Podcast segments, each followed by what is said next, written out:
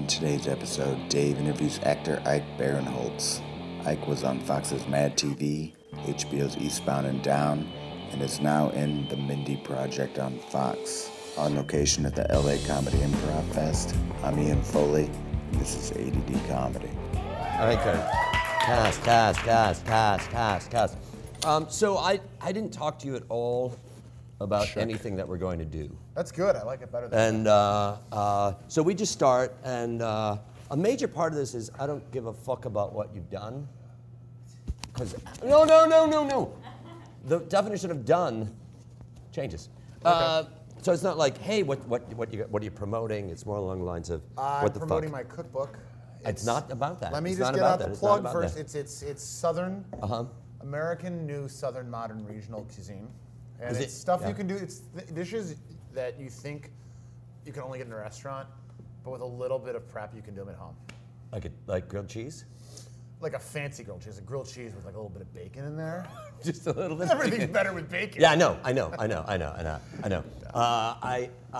gonna plug anything. I fucking love bacon. God damn it. It really is good. I know it's not cool to say it anymore, but it's it really is. It's not cool to say that you love bacon? No, I feel like the bacon explosion was like 2008 to like 2010, where people were like, bacon! But now people are like, oh, bacon. It was last year, Ike, that I had vodka, bacon-infused vodka.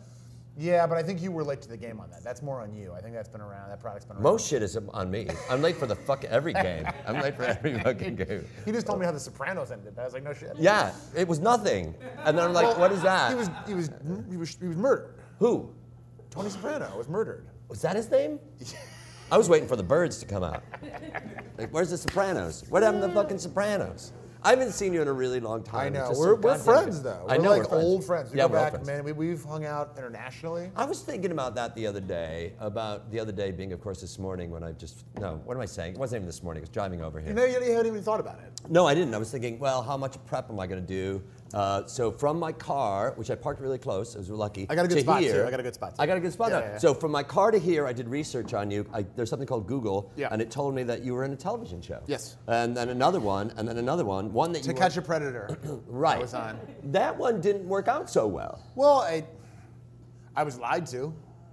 I was told that I was told this girl was of age. I did not know it was a 13-year-old boy. Didn't you see that show before? Didn't you know when you walked in the backyard or through the garage? No, and then I was waiting, and then I thought like her dad came home, and I was like, oh shit. But then it was this dude, Stone Phillips.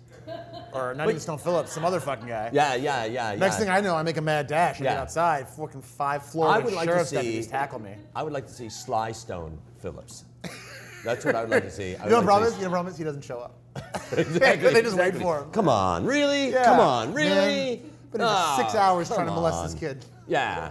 What surprised me about going through the 4 minutes, if it wasn't even 4 minutes, of work that I saw you, that I read on Google that you did, I didn't realize you were in Boom Chicago and Amsterdam for 2 years, right? Yeah, so you were there the year before I got there, and then the year that I was there. I was there when you came. Dave came. We at Boom Chicago, which is this comedy theater in Amsterdam. They're having their 20th anniversary. I know they're having it now. Were you going to go to that thing? I'm having a baby in like a month.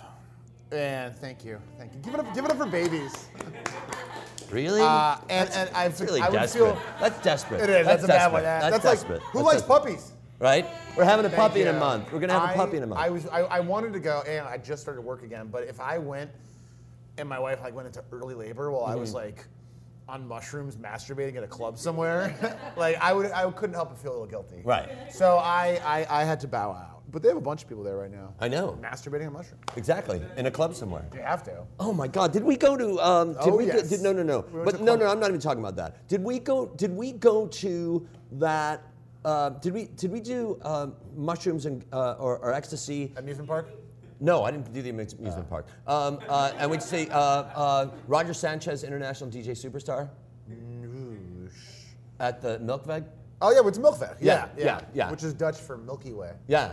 No one needs to know that. No one needs to know that. I think it's important. You're going to wake up tomorrow and be like, oh, Milky Way. That was fucking crazy because I'd never seen that much people, those many people fucking doing so much at the same time that wasn't a Grateful Dead show. Yeah. And it was like, dude, we're naked and then you know, you do ecstasy and then suddenly it's intermission and everybody's looking at each other. And everyone's like you want to touch everybody. Yeah. Right, exactly. You want to touch everybody and go, what? What's happening? What's happening? Yeah. And then it starts again and it's crazy. I remember when I first got out there, I'd never done any of that before. Mm-hmm. And one of the other actors in the cast, I don't want to say who, Brendan Hunt.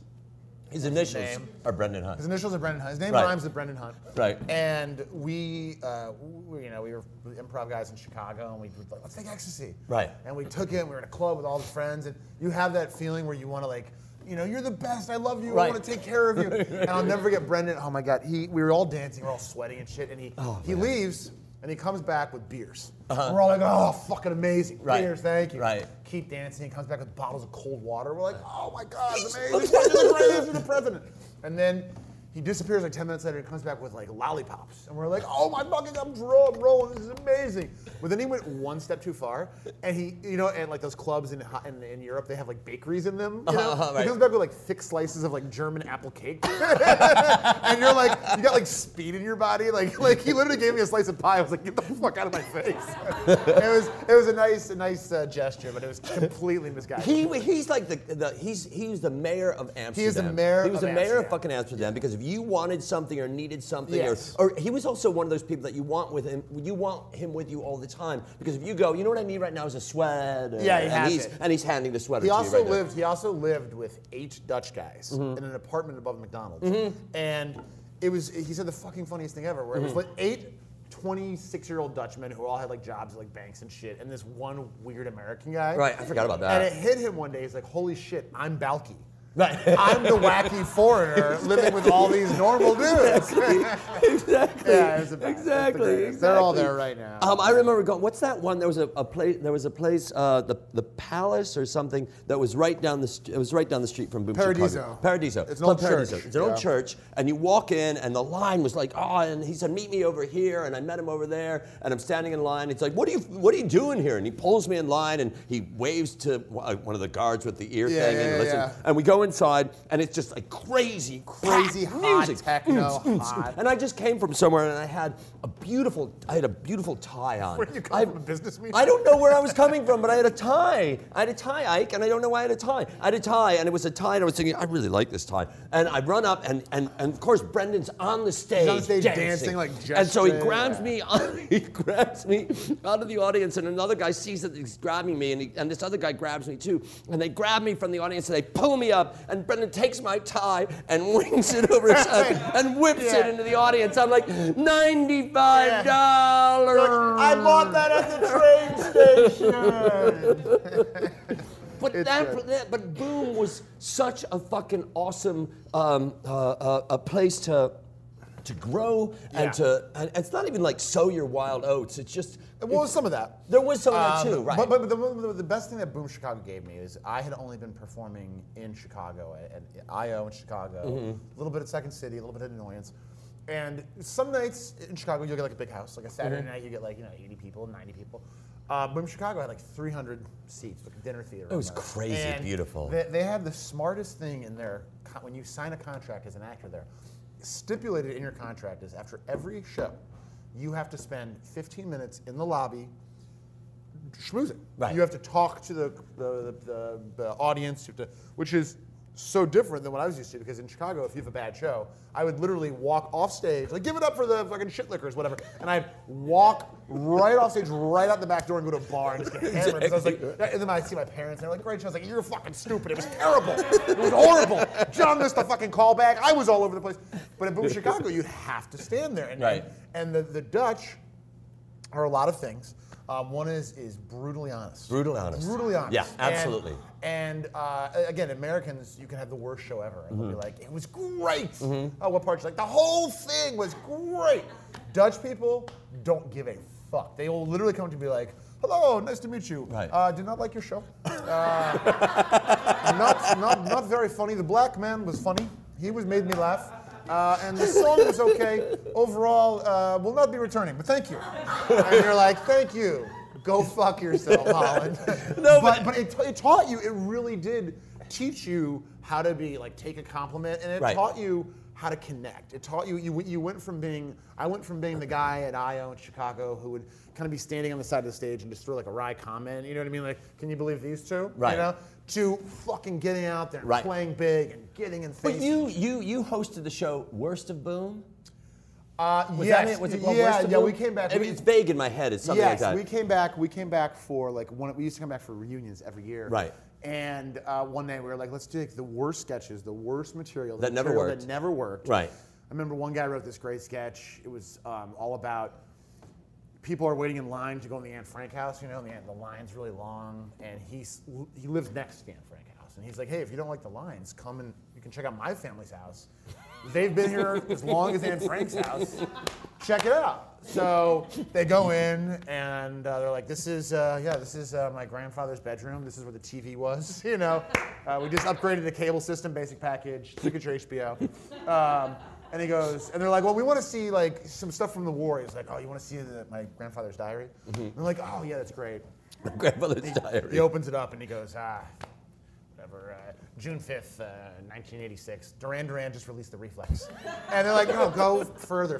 So finally he goes back to like April 11th, 1944, and he's like, the day the Nazis came, and they kicked down my door and put a gun to my head, and they said, where are the Jews? And I said, we are not the Jews, but they're right next door. and we did this sketch, and people in Europe do not have the same sense, the evolved senses of humor that we have about World War II. They look at it as this nightmare thing where their grandfathers were massacred, and we would get booed, and people would get up and walk out and put on their big coats.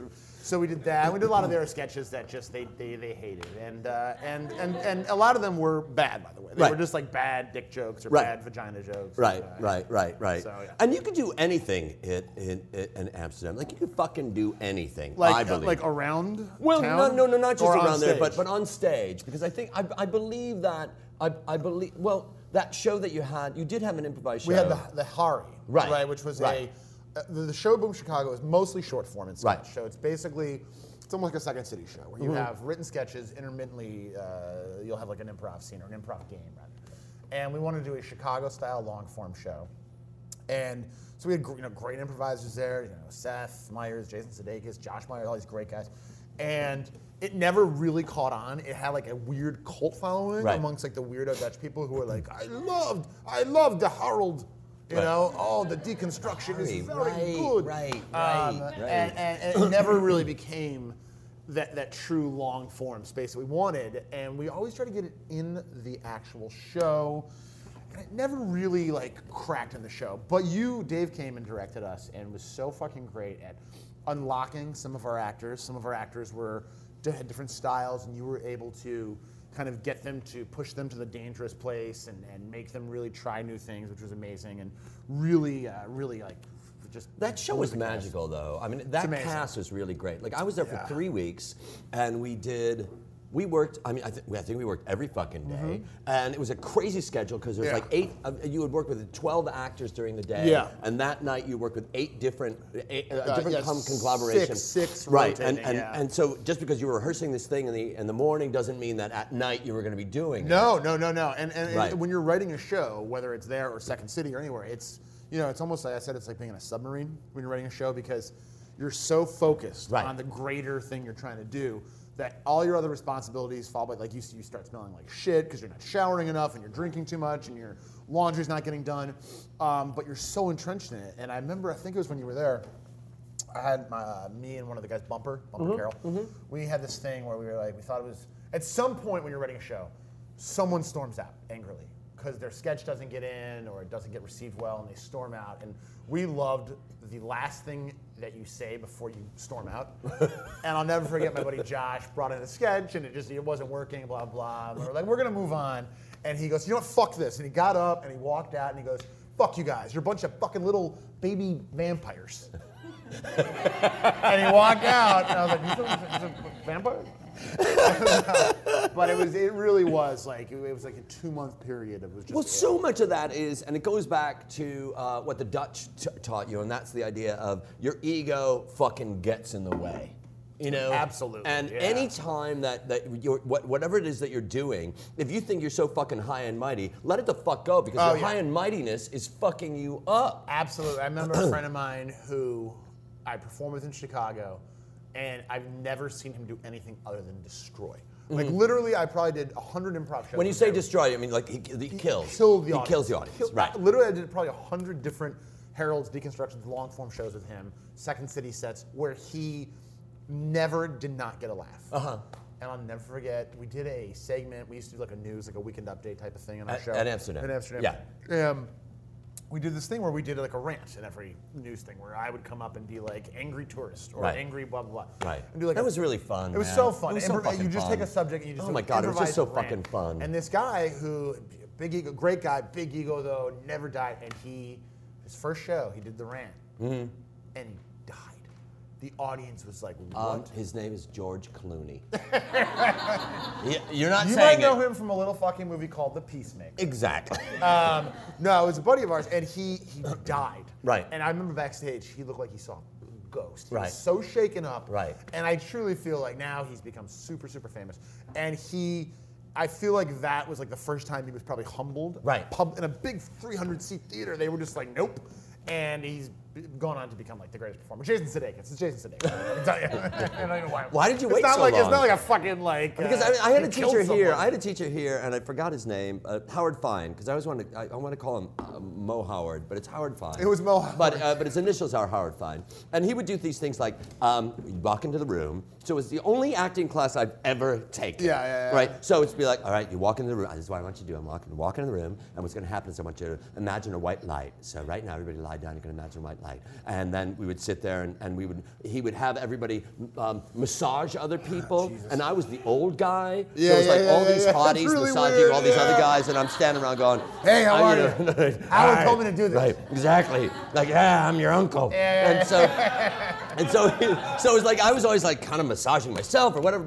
So he would also do this thing, like he would come at the beginning of class, and he would sit at a table like this. We had a little round table on a stage, and he would say, all right, there was a student that I had, and he was nominated for, but I won't tell if he won an Academy Award between the years of 1984 and 1994. Right. And he was in a movie that was a very famous movie, although the budget was between $4 million and $8 million. Right. And you're going, just fucking say who it is! I can't get her names, but he was a young man who fell in love with his girlfriend's mother. Exactly. And Mike Nichols directed the film, and it's called The Graduate. You're like, okay. Right. Yeah. So, I mean, when you get humbled like that, you can do one of two things. You can go, fuck that audience, or you can say... I have an opportunity, and you know what? It's interesting that it's Jason, because when I think about Jason, he does kill, but always. It's also, I look at him and I don't think of him as big-headed Hollywood douchebag. God, no, he's a great guy. And the great thing is, too, is that to die, the difference between killing and dying. Killing is what you want to do, dying is what you're afraid of. But it humbles you, and it allows you to be vulnerable and opens up another level to you. And he was already like one of the best I've ever seen. Right. And I feel like he's only gotten better. Not necessarily because of that, but if you die a couple times, it's super healthy. I think the super healthy aspect of it is to go, I died, and again, going back to, this is an opportunity for me to take a look at what it is that I do. Absolutely.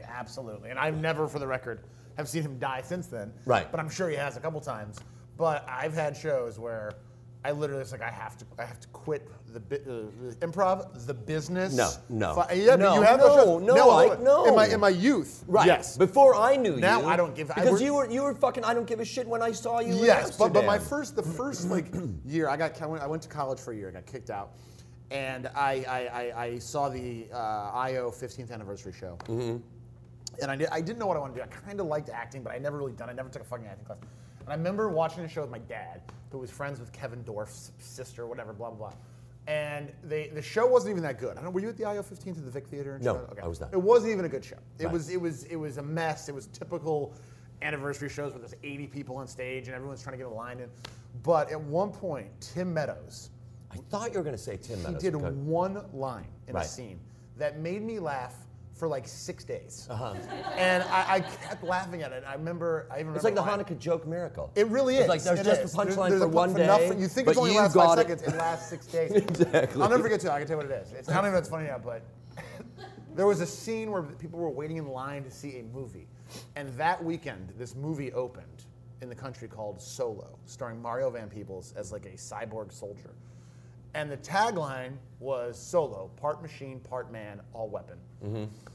And Tim Meadows is waiting in line. Doesn't said shit the whole show. He's waiting in line for this movie and all this action's taking place in front of him. And finally he goes, hey, are you dudes in line to see Solo? So let me get this straight. He's half man, half machine, all weapon. Doesn't make sense. Like that.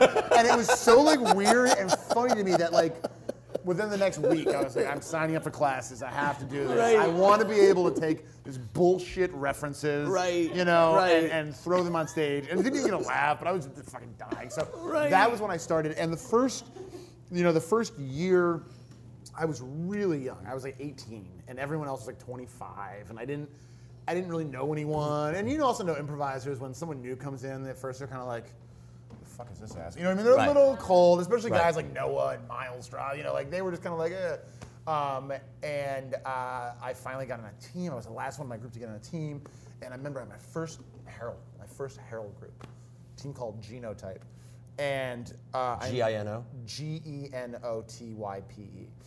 And I would spell it Gino, like Goomba, like a Gino, like right. a Goomba. The dictionary spells it Geno. Yeah, it doesn't matter. Who the fuck needs that? Why wouldn't you put it? You have an opportunity to put a spin on it. Are you fucking kidding me? No, he's straight up. For me, this is my favorite improv team. That'd be good for an Italian improv group. Genotype. Go fuck yourself. Or like an Irish Genotype. But my favorite improv name of a group that has never been named, and I'm naming it here, and I usually don't talk about it, but Hans Christian Yes Andersen. Beautiful. So I'd be like, that's a fucking greatest, lamest name ever. There was a group that was around for years that was called the LaFetaria Ladies. Oh, Jesus. And their problem was their name was too funny. Right. Because they came out with like, right. we're the LaFetaria Ladies. Huge laugh. Right. The show wasn't great. So, no. But I remember my first Harold is, I invited, like, I'm from Chicago, so my parents came and my little brother came, he was in high school, and I brought like all my fucking high school friends who were at college and Northwestern and stuff. Probably like 40 people to the show. And a lot of people were like, my first Harold was magical. Who the fuck says that? I've heard people say that. Be like, really? The first time I got on stage, a ray of light. It's like saying the first time I got laid was great. It's like, fuck, that's not true for horrible. Anybody. It's always bad. That's right. It's never good. True. It's weird. It's just a lot of blood, and it's like people crying and shit.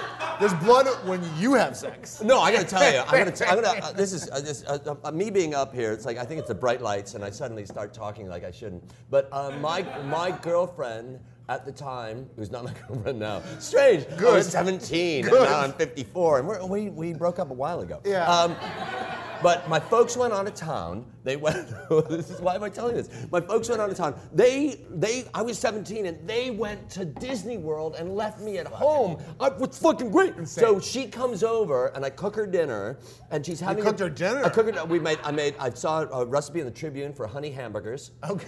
And I made it on a rotisserie, and in my kitchen, and it didn't work at all. It was horrible. And then we went to my mom's bed, and she was having her period, and it was just. A fucking bloody mess. Oh God! Is that too much information? No. Then you gotta wash sheets. Well, but then I learned a couple things. It was like what bleach does, right. and all that other stuff. Eventually, you just like cut your hand. You're like, Mom, I cut my hand. When did I take a nap? I fell asleep in your bed. I don't know why. Yeah. And I cut my hand. And right. Also, doesn't your dick bleed when you have sex? Too much. Too far. Anyways, some people say their first Harold. I don't. Amazing. Again, I don't believe it. It's okay. Crazy. Anyway, mine was. One of the worst 36 minutes of my life. That's another thing then. Harold's then lasted so much longer than Harold's now. Well, how long did Harold's last now? I think now they're 20 minutes. Anybody? Oh, God. 2025? They used to be 40 minutes teams, right. and then they would do a dream, and then they would have right. a fucking freeze tag. Right. So and then, you would have an 8 o'clock show that would get out like 11 o'clock. Right. And it's too much improv. No show, this is a great rule, no show should be over 40 minutes, and that's with great people. No show like everybody? Like how many acts? One team should never be on stage longer than 40 minutes. Because even if you have you and like fucking beer shark, myself. After 40 minutes, I feel like there is a moment where the audience just starts being like, oh, this is so good. I'm probably gonna piss. You know, or like, I'm thirsty. Like, I've been watching I go around for 40 minutes. I want to go home. Right. So, but I remember being up there and it was just like. This is at I.O. I.O. Chicago. Genotype. And I everything I said was antithetical of comedy. Like I was angry. I was swearing a lot and very aggressive. Like I always want to fight people in scenes. Like fuck you know. But you're not that at all. No, I'm very butterfly. Uh-huh. But it was horrible. And I remember after the show, my parents were like, "That was good. That was good." And my dad said to me, he was like, "We're happy with this." Like basically saying like, "Career?" That was a question. Yeah, like question? This is what you want to do, right? I was like, yeah, because you got to keep working at it, blah, blah, blah. And it took That's awesome. It was great. But I was in a sense of panic because I was embarrassed. My friends all were like, they left and stuff. And it took me really, I remember it was about 3 or 4 months. Like I would get intermittent laughs and shows here and there. But I remember the first time, I probably wonder if you had this, the first time you fucking killed The Harold, where you were just like, you made the connections, you initiated the shit, you were the one listening best, and once you kind of get in there a little bit, like not kind of get in there. Once you get in there, it's the it's almost like the first time in The Matrix when Keanu Reeves kind of catches the guy's hand. You know what I mean? It's kind of like, oh shit, you can do this. And then once you start doing it a long time, I do think there are certain improvisers who they. I'm not saying I'm one. And maybe I am, but like you are. But there are improvisers who, no matter what, even if it's a bad show, they're gonna be fine. Right. You know what I mean? Like. Right. But that's a major thing is what you're saying, because as you're saying that, I'm listening and I'm also thinking, what is that factor where you go, I nailed it? And the factor usually is, I'm present, I'm aware, and I don't give a fuck. I gotta say, a big part of that for me was Mick Napier. Right. Mick Napier, who runs the Annoyance Theater, I took his class and he really strips you down. He kind of Guantanamos you, where he breaks you down, puts a dog collar on you, blasts Metallica, makes you dog shit, and then builds you back up. And he will put you in. There was a girl in our class who was in improv classes. You always don't want to say her name, but her initials are Meryl Streep. Her initials are Meryl Streep. Meryl in 1995 wasn't sure of her acting skills. Exactly. French lieutenant's woman. Right. Maybe not. I don't know. Maybe it's a fluke. But in every improv class, like when you're taking regular classes, like 1 through 5, God bless them, there are some people who don't get it. And they're never going to get it. Right. And that's the fact. And they love it. Okay. And they enjoy it. And they should keep doing it because it's something they enjoy. But they're never going to go to Second City. You know what I mean? They don't listen. There's something missing. There was a girl in our class who she was just bad. Every scene, she was tit girl. Every joke. Tit girl? Tit girl. Uh-huh. Every joke was about her tits. Right. Like, every joke. Like literally, you could be like, Mr. Secretary of State, I want to show you the map of Cuba. And she's like, well, my tits are going to explode. You're like, I don't know. You kind of cram that one in there. But she would always do that. And when we would have open scenes at the top of class, people avoided her like Typhoid Mary. Like they were just like, I can't.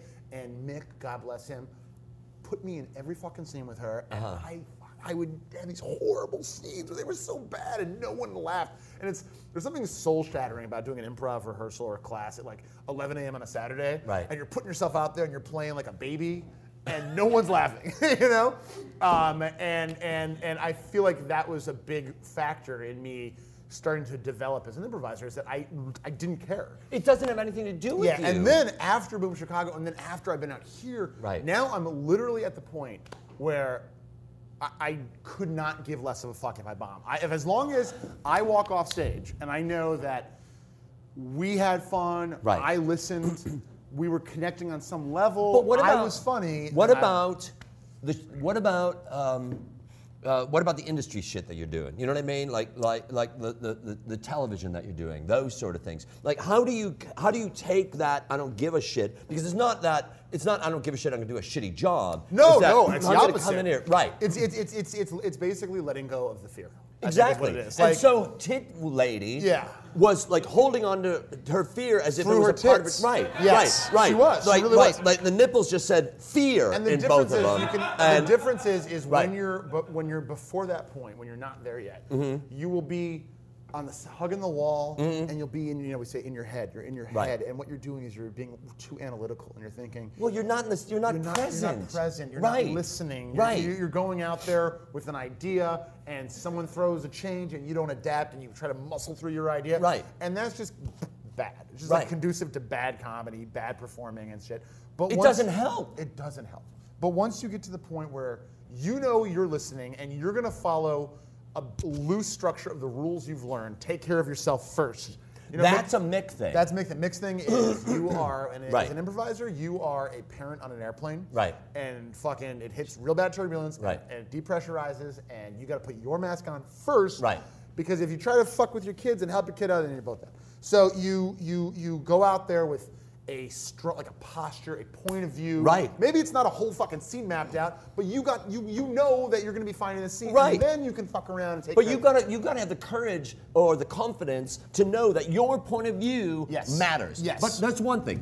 Two, if you aren't aware what your fucking point of view is, you can't have it. So many students going to come out. So many actors come out and they say, Jerry, you're late. And the other guy said, no, I'm not. And the guy goes, okay, you're not. And you're like, dude, you're the Jerry, you're late guy. If there was the one like rule, and that is really a hard and fast rule, and it's not literal. I was going to say yes and. It's a hard and fast rule. It's not literal. You don't literally have to say yes and. Right.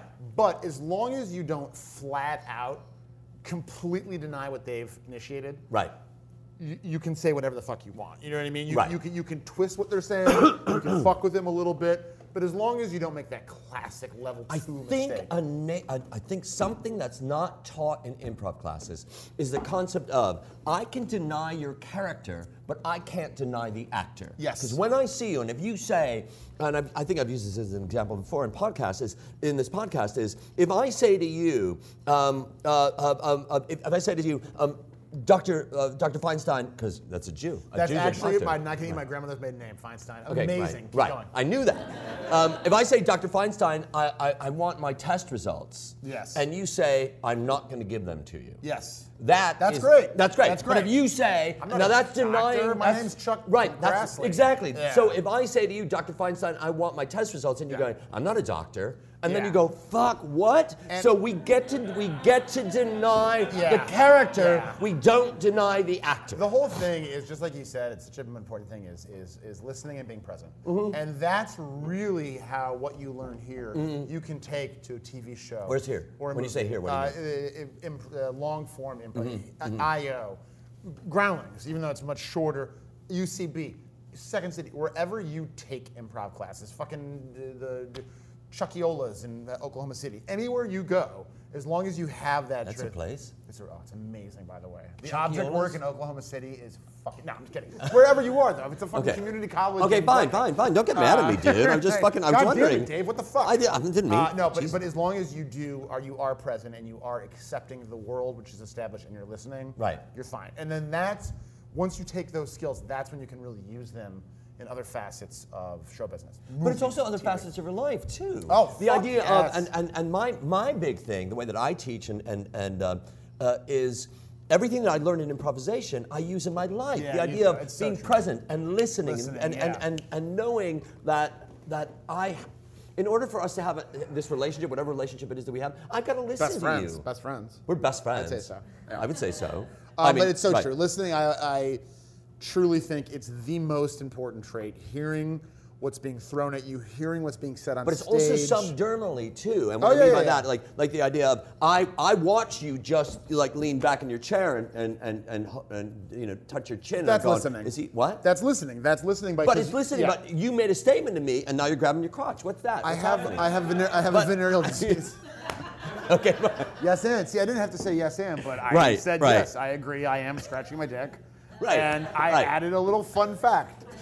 It was a fun fact. I love that there's an asterisk. It's like, fun fact. Fun fact. It's kind of highlighted, and then we get to click on it and see what a venereal disease really is. That's really interesting. It's amazing. Yeah.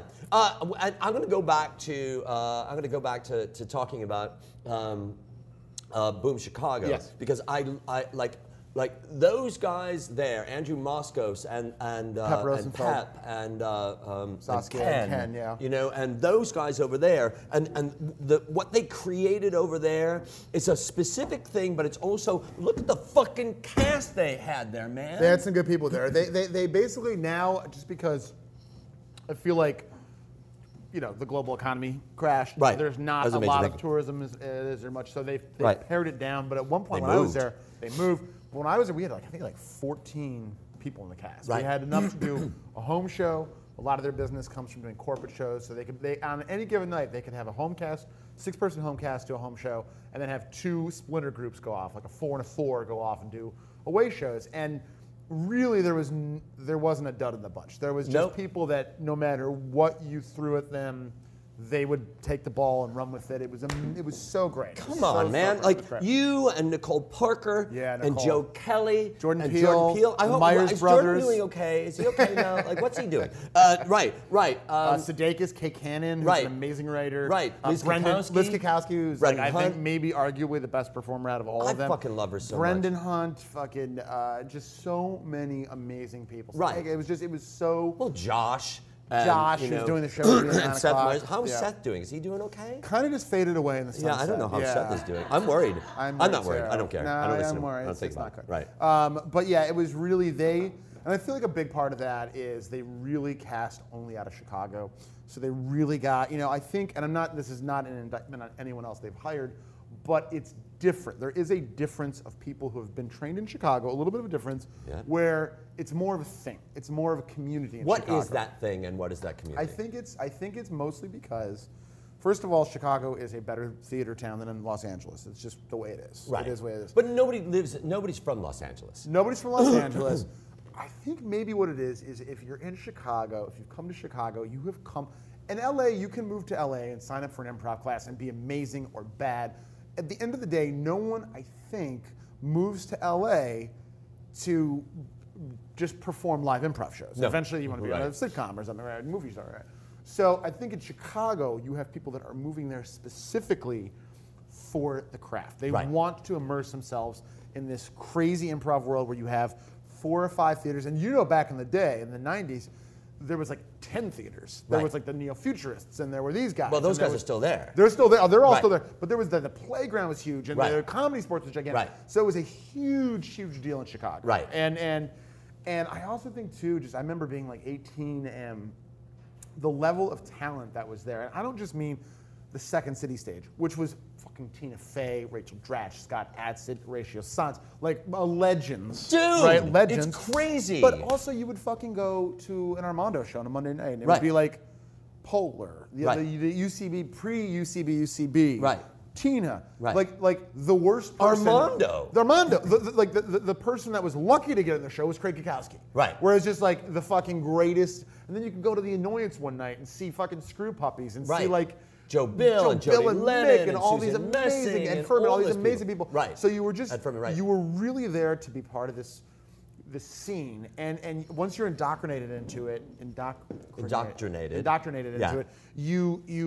fall in love with it. I believe that because all those names that you're saying, and if there's a Venn diagram, the center thing there is people who are confident. They have a lot of self-confidence. They don't give a fuck. Whatever journey they've taken on, they've released their fear of fucking up and realizing that there is no such thing as fucking up, because the fucking up is the thing that makes you who you are in that moment. The guy who embodied that for me the most, more than anyone, was a guy named Kevin Dorff. Yeah, yeah.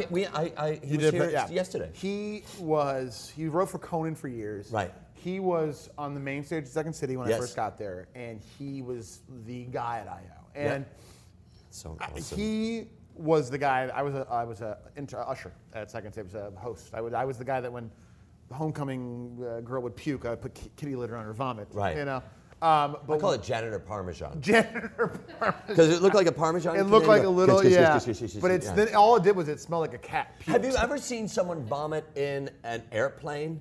Because what happens is... Oh, in a bag? No, not in a bag. Oh, fuck, they missed the fucking bag. And what happens is, and I saw it the other day, it's a system, man. It's a fucking awesome system. Because you hear somebody go... and then you hear that, and you're going, oh, something bad just happened. And it was in the row next to me, and immediately three flight attendants came by. Yeah, One of them whisked the person away, got that, put them somewhere else. Wipes it down. Like they have to close it off. They close it off. It's like they close it off and they seal it. I didn't see that, but I'll tell you, when I left Amsterdam for my final time when I came home, I'd been partying for like 4 days straight. It was in a crazy state of mind. For some reason, to save what amounted to $40, I flew home instead of flying on KLM and Northwest. I flew home on KLM's so good. It's so good. I flew home on Air Kuwait. Okay, Air Kuwait. You can't drink, or can you drink? You can't drink. The flight originated in Oman, which is a country. Okay. Apparently. I thought Oman's in Jordan.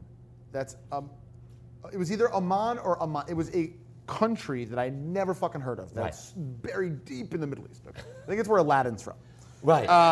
The cartoon Aladdin or the real? The cartoon Aladdin. Okay. I remember getting on the plane and walking on the plane and the incredibly distinctive smell of diarrhea.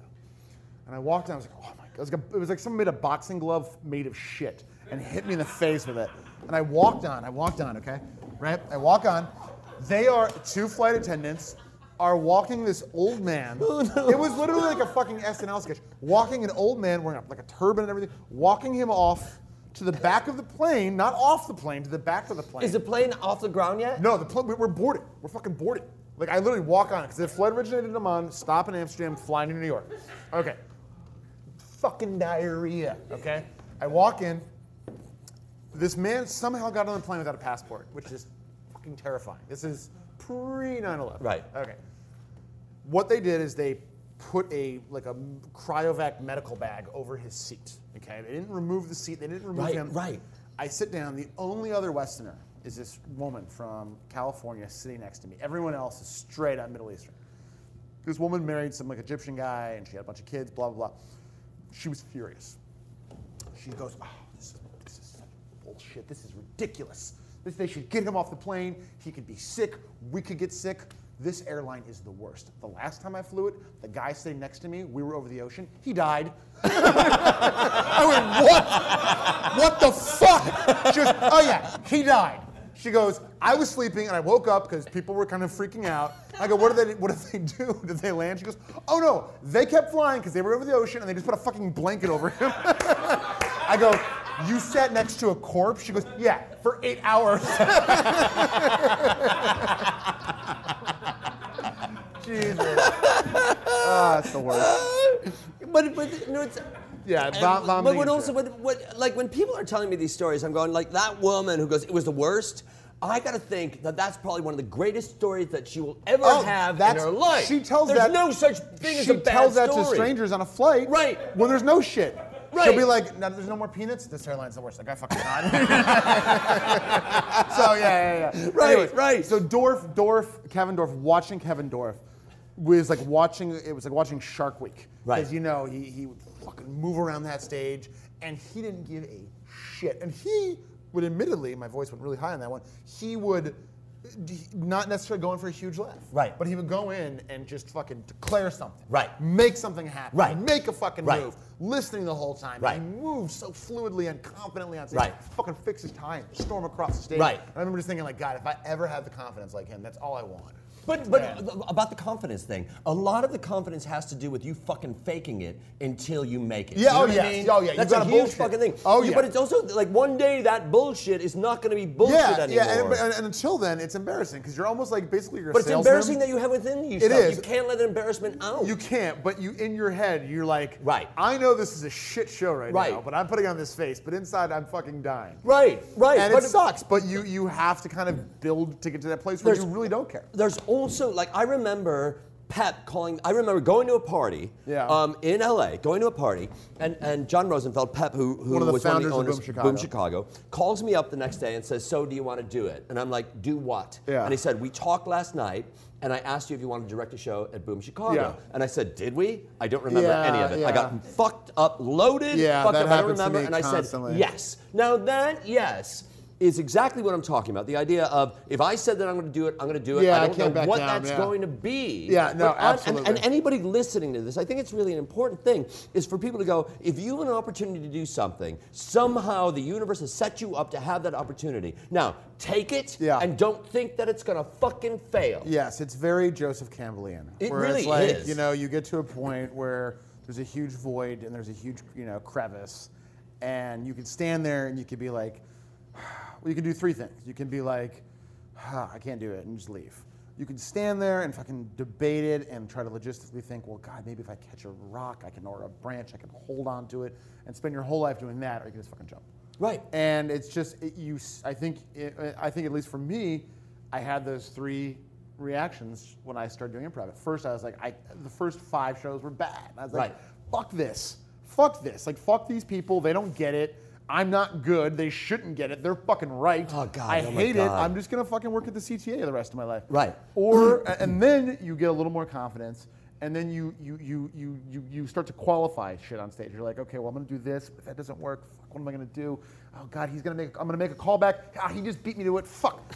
And then the third one is just like, just fucking go out there. And I will walk out if someone's as their initial. I'll walk out. I don't give a fuck. I don't care anymore. Well, what you realize is your walking out is just as much information as you just walking out is just as much information as if you walk out with an idea. Oh, absolutely. Because what's going to happen is you have no idea. You have no idea. That's what's going to happen. You have no idea. You are guaranteed to have no idea. You could be walking into the zenith of improv, the greatest improv scene that would make Dell come back from the grave and whack off. Or you could be doing a scene that is so bad. That's fucking horrible. That's horrible. Dell comes back from the grave and also whacks off. That means they're both bad when he does that. Right. He was the best. I worked with him for 2 years. Well, my friend Richard Label, who I have to mention in every podcast. Oh, I know Richard Label. Dell offered him $200 he offered Label $200 to do his laundry. And Richard said, I'll do it. And Richard said, if I had the opportunity to say no, I would have said no. Yeah. Once I saw the laundry. You know, oh God, it must have been. It was horrible. Yeah, but I walked into. I saw his apartment a lot. Yeah, and it was a mother. No, on Clark Street, across right behind the last act or whatever it was called. During my days, he was on Belmont. No, Belmont and Sheffield, right? Damon, yeah, right? Yeah, no, when I saw him, his place was a fucking hellhole. Yeah, and the only things that were in order were his books. Yes. And you go, dude, that's great. Laura Kraft lived above him. Mm-hmm. And she told me the fucking craziest thing, man. She told me that he would do these crazy vocal warm-ups at like midnight, which all it was him screaming the N-word over and over again. He was the best, man. When I took level, he used to teach level 5, and at I.O. Uh-huh. He taught level 5. Uh-huh. There were two concurrent level 5s happening, and I guess in the other. Wait, how do you know that it was a warm-up? You know, that's what he told her. She was like, what were you doing? And he's like, vocal warm-ups. A vocal warm-up? What? Were you doing a fucking one-man show? Yeah, you know what I gotta do? At 1 o'clock in the morning, I gotta go down to the Halstead and do what? Yeah, right. What? He's fucking insane. Right. But there were two classes going on, and there was a person in the other class who was like basically like Tit Girl, where it was like, just wasn't listening, didn't want to do it. And I guess they took it. She did a scene one time. Doug goes, fuck this. We're taking a break. And he comes back, went upstairs, went to the business office and came back and gave her a check for $200 and goes, don't ever come back. I'm just like, it's fucking brutal. It's brutal. I saw him, first off, I've seen him ream Mick. Oh, yeah, I believe and during a podcast interview I had with Mick, I reminded him, he said, yeah. And I also saw him do the same sort of thing, where it's a woman named Chloe, and Chloe, it would be February, and she'd be wearing shorts that were like just above the pubis shorts or below, wherever it was, and shorts and a t-shirt, and she would do this stretch so that like her face would be right near her vagina. Jesus. And in every scene it was Tit Girl. But the pre-Cirque du Soleil version of that. Right. And Dell, you could watch Dell just go, this is terrible. This is fucking terrible. But there were people that we'd argue with and he would go, fuck you, turkey. And he's like, I paid for this class. Yeah. And Dell would go, I will give you your money right the fuck now. That was the great thing about him, is he was the ultimate don't give a fuck guy. Right. Didn't give a fuck. He gave me a note one time that cut to the bone so hard that it really was a turning point for me. And it was he took our level 5 class. For some reason, he took a shine to our class. Who was in the class? It was the weird thing is, it was a weird mix. Like, it was like a couple people that I thought were just all-stars. Like Molly Erdman was great, Case Clay was great. Right. And then there were a couple people that just they were good, but they were more utility. Meryl Streep, George Clooney was right, in it. But it was just a weird group. It wasn't like a group where like Beer Shark Mice where like everyone's hitting home runs. It was right. Like we got some guys hitting singles, we got some bunters, and bunting. Don't knock bunting. Hey man, fucking brings in runs. Right. But that's why Gel's a genius because he right. took this class which was very ragtag, and one day he came in and goes, "We're going to do a today just." For the first part, do an improvised play. And you can do anything you want, any form, but just do it. And we just kind of, someone came out and started doing a monologue. And then organically, someone just kind of came out. We were all hugging the back, and someone came out and just stood there listening to the monologue. And when the person finished, they kind of had a little quick banter. And then the second person turned and started doing their monologue. And this other person listened, and they had a little more banter. And then they seamlessly blended this real banter between two real actors into characters in the scene. So it'd be like, if you just finish your monologue, I just finished my monologue, and we're talking, blah, blah, blah, oh, yeah, yeah. Anyways, this is the apartment. God I don't know. Damn it. It was just weird. It was a very weird thing. And Del fucking whacked off. He was like, this is amazing. Right. I've never seen anything like this, which is bullshit. He right. directed John Belushi. But he didn't give out compliments like that, Ike. He didn't. And we did a show every Saturday at 10 o'clock upstairs, Del Close Theater, for 2.5 years, called The Lindbergh Babies. Right. And he came to every show. Every fucking show he came to. He'd sit at the corner of the bar, and he'd dig cigarette butts out of the fucking tin. Right. And he'd come backstage afterwards, most if he was sober enough, and he would give notes, and sometimes they were bad, but sometimes they were so good that they canceled the bad ones. And I'll never forget, I did a scene where I came out and I played like a sorority girl. Uh-huh. I was like, this is just like a bad, hacky, what are you talking about? Like, not even committing to it, like just kind of, and then I bailed on the scene, but it got huge laugh because it was a drunk audience, a lot of my friends were there, and they saw me playing a girl, and that was funny to them. Okay. Fucking happy, I grabbed my beer, fucking walked backstage, sit down, fucking killed it. And Del's like, were you proud of that character? Did you like that character? Did you think that was really funny? You got big laughs, were you happy with that? Because I thought it was the most fake thing I've ever seen. And I just literally was like, yeah. And it really taught me, A, don't bail on a scene ever, ever. And even if you think, just because you're getting laughs, doesn't mean you're doing well. Right. You have to really, like we're saying, play it honestly. Right. Keep it in the moment. Right. Otherwise, then you're just a fucking stand-up, or you're right. like a fucking weird impressionist. Because you're doing it just for you. Yeah, you're just trying to fucking get a laugh. And I remember like the guy would say something, and I'd talk over him, and be like, "You're fucking full of shit." Right. And Del was he fucking just shredded me. And that's all he said. He didn't yell. Right. He didn't say fuck it out. He was just like, "Were you proud of that?" Right. And I was just like, "Oh Jesus Christ." But what you also learn in that moment is, as a director, because you could be a director, what you have to tell an actor in order to get to them. Oh God, yeah, it's fucking painful. And when they don't get it, you have to really hit hard. But I don't think that he thought that you couldn't get it. No, I think he saw that I basically cheapened a scene to get a huge laugh. Right. And he could tell that I was happy about it. Right. And I was like, I fucking gotta laugh. And he was gonna fucking hit that jugular and be like, awesome. It was great, it was really great. He was super fun, I'll never forget him. We went to there used to be that big Texas festival, the big Second Improv Festival. Yeah, and our group went, and I think we hung out. I think we did at the Austin Motel, the shooting motel. Yeah. Oh, that's right. Yeah. That was bad. I remember I saw him at one of the events, and I was like, "Well, Del, we're gonna go to dinner. Do you want to come with us?" And he was wearing. Somehow he had been given a T-shirt. I would describe it as a medium, and he was a big kind of fat guy, and it was a T-shirt for I Still Know What You Did Last Summer. Like it's, I don't know where you would pick up such an item, but he was wearing that, and he goes, no, thank you. I brought maybe $1,000 worth of pharmaceuticals in my locker. He called his suitcase a locker. And he goes, I'm gonna just go back to my room and ingest. I was like, bye. Have fun. But I loved him. I fucking love that guy. I learned so much from him, and he was really amazing. Oh, my God. All right, we're going to have to go. We got to stop. This has been a blast. Today's episode was sponsored by GoDaddy. Thinking about starting a new website? GoDaddy is offering one new or transfer.com for just $1.99 for the first year. Go to GoDaddy.com and enter the code ADDComedy at checkout, or click on the GoDaddy banner on our website. addcomedy.com. Hello, ADD Comedy Podcast listeners. Dave Razowski here. First off, thank you for listening. We really appreciate it. And second off, if you've ever wanted to take a class with me but thought, gosh, I don't think I'll ever be around where David is, know that you can now take the virtual class at iActing. Just check our website out, and there's a link there. Click on that link, and that will set you up. You got to do a little hunting, but I think that it's well worth it. We'll hear you in your ears. Bye.